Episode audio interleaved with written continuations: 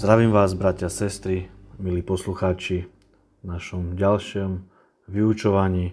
Táto séria vyučovaní sa volá Antikrist vo svetle proctiev a toto je prvá časť, ktorá sa volá Choď za mňa, Satan. Ak chceme hovoriť o Antikristovi, tak v prvom rade musíme vedieť, čo znamená samotné slovo Antikrist.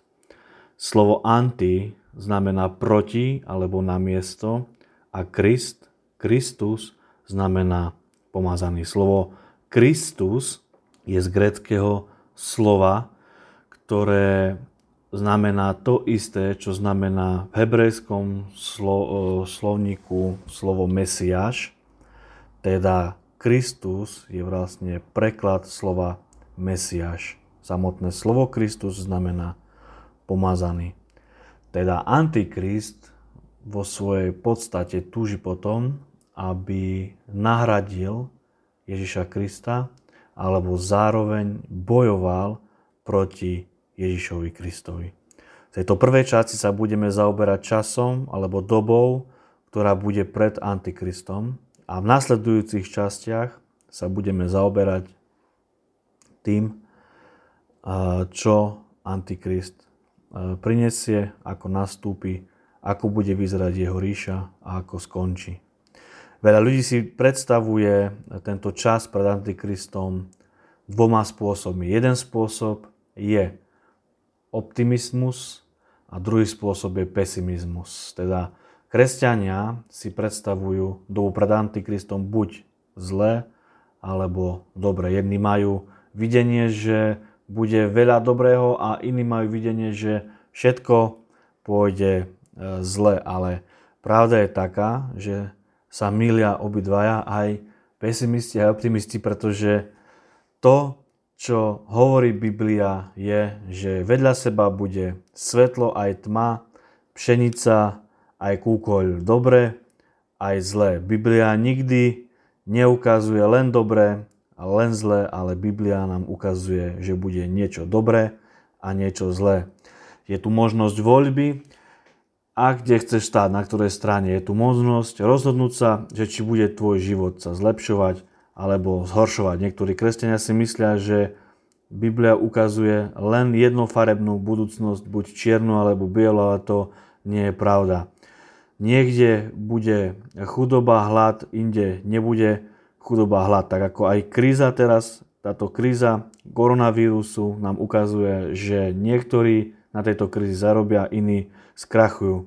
Biblia ukazuje, že niečo sa zlepší a niečo sa zhorší. Jedna z základných faktov a jedna z základných udalostí, ktorá sa, ktorá sa bude nachádzať počas doby pred nástupom Antikrista je evangelizácia a prebudenie. Osobne naozaj verím, že čas pred príchodom Antikrista bude akýsi čas prebudenia, ale nemôžeme povedať, že všetko bude zlé, že bude len choroba a vojny že bude v tom čase. Ale vidíme, že bude aj dobre, teda bude jedno prebudenie. Keď sa pozrieme do Božieho slova, Izaja 60. kapitola, prvý verš, je tam napísané. Povstaň a svieť Jeruzaleme, lebo prišlo tvoje svetlo a sláva hospodinová vzýšla nad tebou, lebo hľad tma pokrie zem a mrákava národ, ale nad tebou vzíde hospodin ako slnko rána a jeho sláva sa bude vidieť nad tebou. A národy pôjdu za tvojim svetlom a kráľovia za bleskom, ktorý sa bude skvieť nad tebou. Pozdvihni svoje oč, oči naokolo a víc. Tí všetci sa zhromaždia a prídu k tebe. Tvoji synovia prídu zďaleka a tvoje céry budú chované pri tvojom boku. Vtedy uvidíš a budeš žiariť radosťou a tvoje srdce sa bude strachovať a rozšíri sa, lebo sa obráti k tebe množstvo mora, sila národov príde k tebe. Množstvo veľbudov ťa pokrie, dromedári z Medianska, z Efy, tí všetci prídu zo Šeby, donesú zlato a kadivo a s radosťou budú zvestovať chvály hospodinové. Amen. Teda prorok Izajáš nám hovorí o budení cirkvy, kde je vidieť slávu. Jedna e, zo základných e, slov, ktoré v Biblii označuje církev je Sion a neskôr sa spomína aj Sion v 14. verši. ale hovorí sa o tom, že tma pokrie zem a mrakava pokrie národy. Je tu opísaný stav sveta a verím, že to neukazuje tisícročné kráľovstvo, ale ukazuje to stav, že církev bude prebudená. Nielen Izrael, lebo aj Sion je spomínaný. Izajaš opisuje stav sveta, že je tam temnota mrákava a na druhej strane svieti slnko. V jednom čase je na zemi tma, ale na, druhom, na druhej strane je tam aj svetlo. Národy prežívajú jednu krízu, ale Jeruzalem je miestom svetla. Cirkev je miestom svetla a národy prídu za tým svetlom. A čo to môže iné byť ako prebudenie, ako uznanie národov, že církev Ježiša Krista a Izrael je tým, ktoré je hodné nasledovania a je to správne a že Izrael a církev má toho naozajstného Boha. Poďme sa pozrieť do ďalšieho slova, ktoré potvrdzuje to, že pred nástupom Antikrista príde obrovské prebudenie. To je Matúš 16, 23. Ale on sa obratil a povedal Petrovi, idi za mnou, satane, pohoršením si mi, lebo nemyslíš na Bože veci, ale na ľudské. Toto je ďalšie slovo, ktoré hovorí o prebudení. Ak má prísť Antikrist na celosvetovej úrovni, najprv musí prísť Ježiš na celosvetovej úrovni. Preto Ježiš vyslovil určitý duchovný zákon, kedy povedal, choď za mňa satané, teda antikristovský duch a, nemô- a samotná osoba antikrista nemôže prísť skôr ako Ježišové evanelium. Ježiš dal určitý duchovný zákon, v ktorom hovorí, že ja mám výsostné právo ísť prvý. Antikristovský duch nemôže povstať, dokiaľ nie je hlásaný Kristus. Poďme sa pozrieť na ďalšie slovo, ktoré nám potvrdzuje, že na svete bude prebiehať evangelizácia a že každý národ bude počuť o Ježišovi Kristovi. Matúš 24, 14. A toto evanelium kráľovstva bude hlásané po celom svete na svedectvo všetkým národom a vtedy príde koniec. Keď uvidíte ohavnosť pustošenia, o ktorej hovoril prorok Daniel, že stojí na svetom mieste, to čítaš rozumej. Tedy tí, ktorí budú v Judsku, nech utekajú na vrchy, kto bude na postreši, nech nezostupuje, aby vzal niečo zo svojho domu, kto na poli, nech sa nevracia späť, aby vzal svoje rúko. A tak ďalej, a tak ďalej. A jedna z základných informácií v tomto je, že a toto evanelium bude hlasané po celom svete. Zaujímavé je, že ďalší verš už hovorí o ohavnosti spustošenia Antikrista. A toto proroctvo, ktoré Ježiš tu nahovorí, je chrbát proroctiev. A Ježiš tesne pred tým ukrižovaním dal toto vyučovanie. Je veľmi zaujímavé, že ten verš je tak odlišný od toho prvého verša.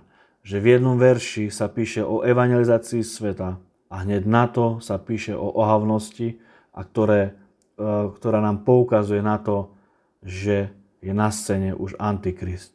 Toto proroctvo je v Biblii zapísané trikrát. Nielen Matúš zapísal to proroctvo, ale zapísal aj Marek aj Lukáš. Marek aj Lukáš hovoria, že kresťania budú stať pred vladármi a pred kráľmi. Dnes málo kto uh, pozná alebo volá alebo zaujíma sa o církev. Vládu nezaujímame, ale Biblia hovorí, že príde čas, kedy kresťania budú akýmsi stredobodom záujmu sveta a budú stať pred kráľmi a budú stať pred vladármi. Vo všetkých troch prípadoch hneď po tomto prichádza verš, ktorý hovorí o Antikristovi je to opísané, ako to ja vidím, jedno prebudenie, ktoré nebude jednoduché, ale bude prinášať svoje ovocie. A mnoho ľudí bude spasených skrze toto kázanie Evangela na, tomto, na celom svete. Poďme ďalej do Božieho slova Matúš 13, 28. Ukážeme si, že Ježiš hovorí aj na iných miestach o tom, že pred koncom e, tohto svetového systému, pred žatvou predtým, než Ježiš Kristus sa vráti na zem, že bude zlo aj dobro vedľa seba.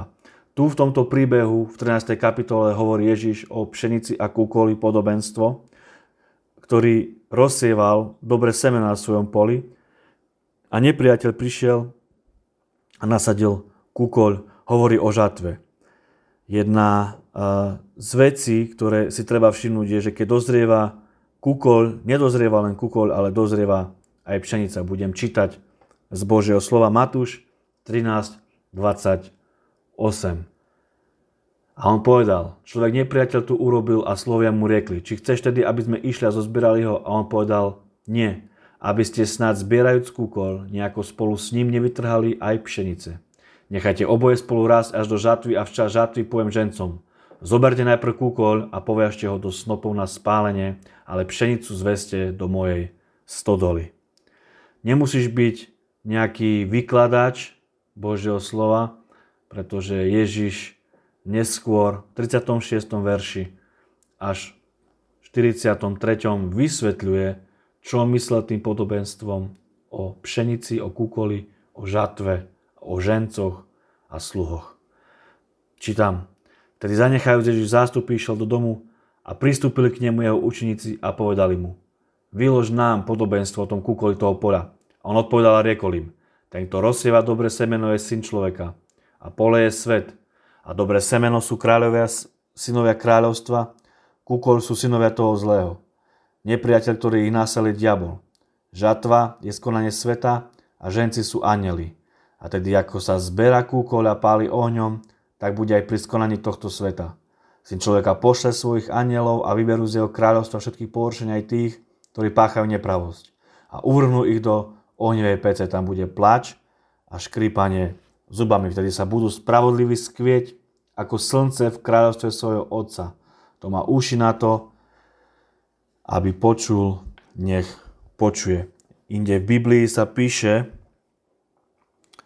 že modlite sa, aby pán žatvy vyslal robotníkov. Je to v Lukášovi 10. kapitola v 2. verši. Teda žatva má svojho pána a ten pán nie je nikto iný ako Ježiš, Boh. Čo myslíte? Vypudí pán robotníkov do svojej žatvy? Ja si myslím, že vypudí. Teda ukázali sme si, že dejiny vyvrcholenia a e, ten čas pred Antikristom je dozrievanie dobra, ale aj zla. Čo bude vlastne na konci? Teda vidíme, že bude vytrhnuté pohoršenie.